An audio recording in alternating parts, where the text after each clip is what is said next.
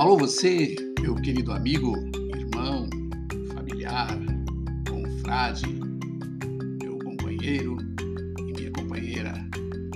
Bom dia, boa tarde, boa noite. Um fraternal abraço para você.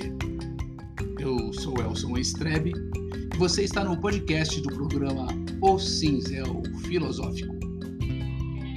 Agora, mensalmente, levando até você, onde quer que você esteja, uma mensagem para a sua reflexão. Vamos juntos?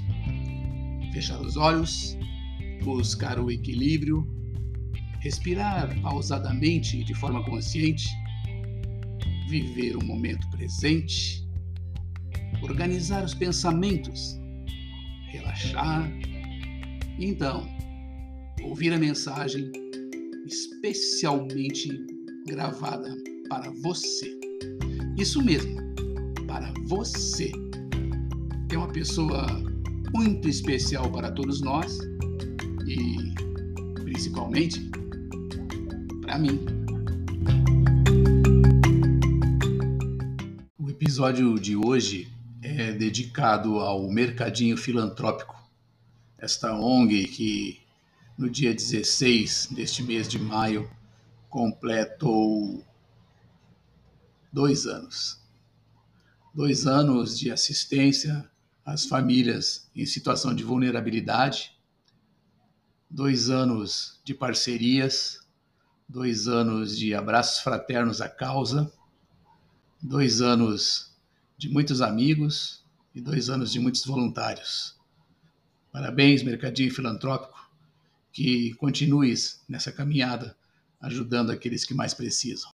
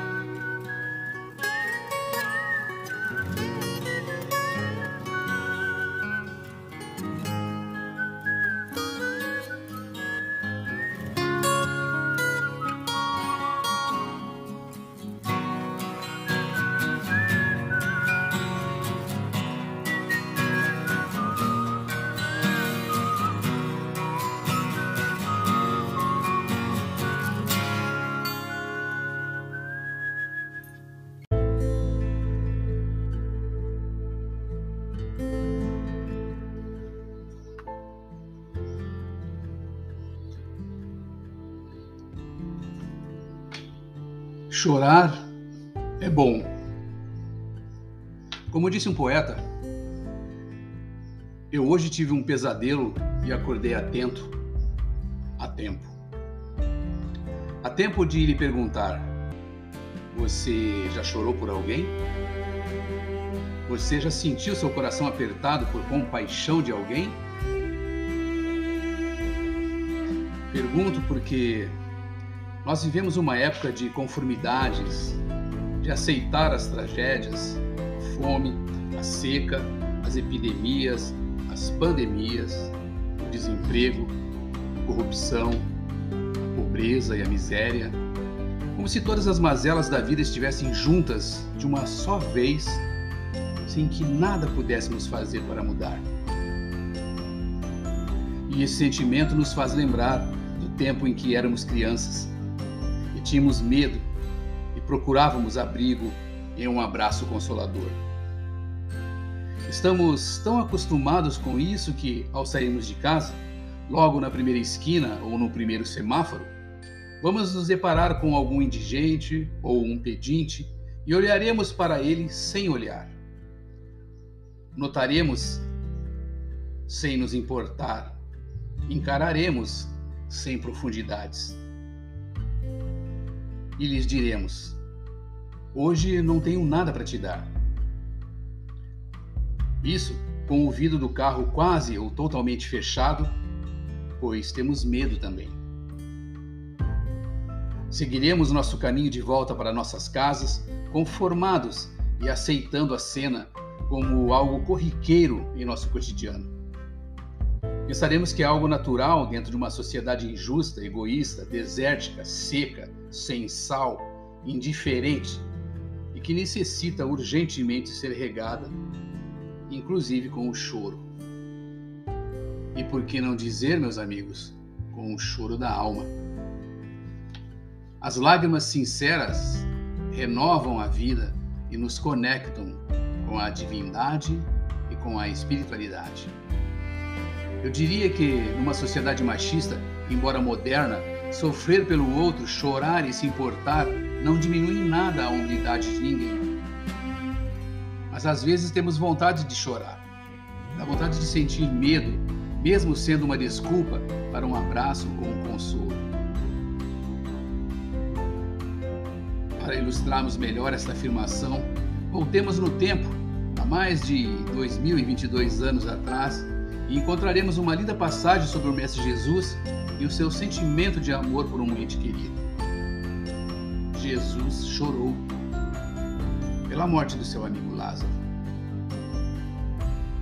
É, o, o final dessa história, nós sabemos, Jesus faz mais um milagre e Lázaro volta à vida depois de quatro dias morto. A principal lição dessa passagem talvez não seja o milagre de Jesus em trazer a vida a um amigo morto, mas sim como Jesus tratou com carinho e preocupação os seus amigos. O choro de Jesus foi de compaixão, de empatia e de amor. Eu lhe pergunto, meu irmão, você já chorou por alguém? Você já sentiu seu coração apertado por compaixão de alguém? Pois saiba que enquanto você está pensativo sobre esse assunto, seu coração está, neste momento, mais sensível ao bem. E, e assim sendo, e assim estando, eu te pergunto mais uma vez: se realmente cremos que neste espaço físico onde estamos agora, e que se chama a nossa casa e a nossa família, se cremos que todos nós, estando aqui, é em função e em amor ao grande arquiteto do universo, é porque realmente ele está aqui hoje porque ele é onisciente, não é mesmo? Cientes então de que o grande arquiteto do universo está presente aqui e conhece nossos corações, acreditamos, enfim, que ele está em pranto com as atitudes dos homens ditos livres e de bons costumes. O grande arquiteto do universo chora porque viu no decorrer da história divisões e subdivisões, brigas políticas alicerçadas na vaidade pelo poder. Chora porque vê homens que poderiam ser grandes líderes e, como tais grandes exemplos, vivenciando uma vida reativa, destrutiva e, por que não dizer, opressiva. O grande arquiteto do universo chora assim, porque erramos muitas vezes porque nos esquecemos muitas vezes, porque ficamos escravos de nossas paixões e nos tornamos preconceituosos. Nós deveríamos chorar mais ao pensarmos que somos imperfeitos. Chorar mais por uma amizade, por um amigo que se distancia no momento de tristeza, ou no momento ruim, ou no momento em que ambos erraram um com o outro. Deveríamos chorar mais por não podermos dizer verdadeiramente do fundo dos nossos corações a máxima: Meus irmãos e meus amigos, como tal me reconhecem. Somos imperfeitos, sim, porém somos perfectíveis. Basta querermos mudar nosso jeito de ser, nossas atitudes, basta nos polirmos a cada dia. Basta, meus amigos, chorarmos sim por alguém, para que sintamos realmente o nosso coração sensível ao bem. E o grande arquiteto do universo, ele ainda chora. Chora porque nos tornamos insensíveis, até mesmo entre irmãos, amigos e familiares. Mesmo nas famílias, as pessoas que se querem bem se distanciam por rancor, egoísmos, vaidades, inverdades. Eu choro por isso também. E você? Já chorou por alguém? Quantas lágrimas você já derramou por alguém? Você verdadeiramente já derramou alguma lágrima por algum amigo ou familiar? Eu lhes aconselho, meus amigos, chorem sim. Chorem pelos nossos irmãos e familiares. Chorem pelos que mais precisam. Chore de compaixão por outrem. Chore por si mesmo. Chorar faz bem para a alma, nos limpa, nos renova. Eu perguntaria mais ainda. Quantas lágrimas é preciso derramar por aqueles que se dizem amigos, mas não são? Quantas lágrimas é preciso derramar por aqueles que se dizem irmãos e realmente não fazem por onde merecer esta consideração? Que possamos olhar mais para o nosso próximo, mesmo sabendo que ele possa ter errado conosco.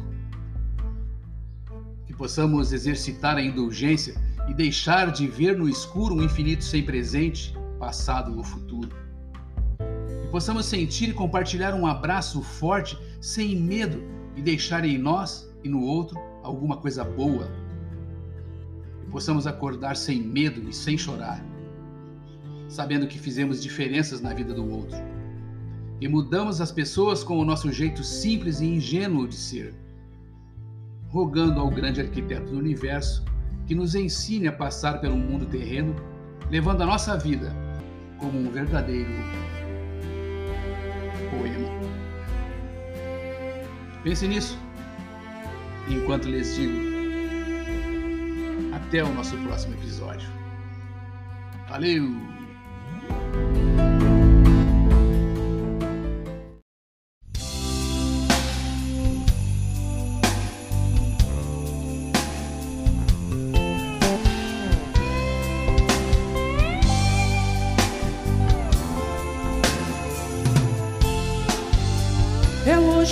Tive um pesadelo e levantei atento a tempo.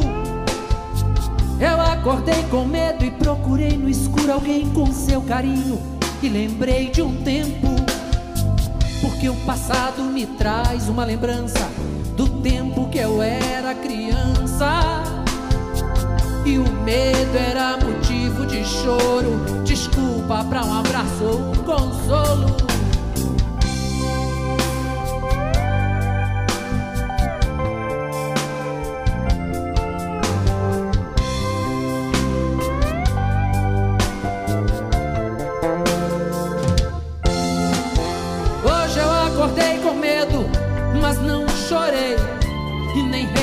Abrigo. Do escuro eu via o infinito sem presente, passado ou futuro. Senti um abraço forte, já não era medo, era uma coisa sua que ficou em mim. De repente a gente vê que perdeu ou está perdendo alguma coisa morna e ingênua que vai ficando no caminho.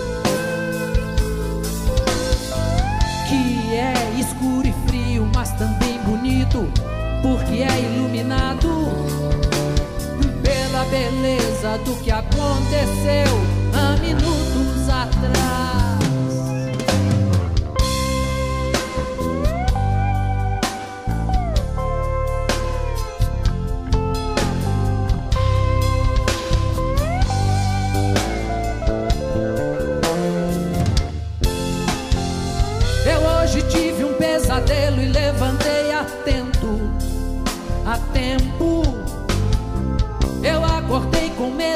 Procurei no escuro alguém com seu carinho e lembrei de um tempo. Porque o passado me traz uma lembrança do tempo que eu era criança. E o medo era motivo de choro, desculpa para um abraço ou um consolo.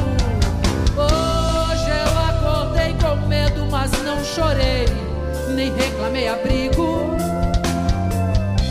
escuro eu via o infinito sem presente, passado ou futuro.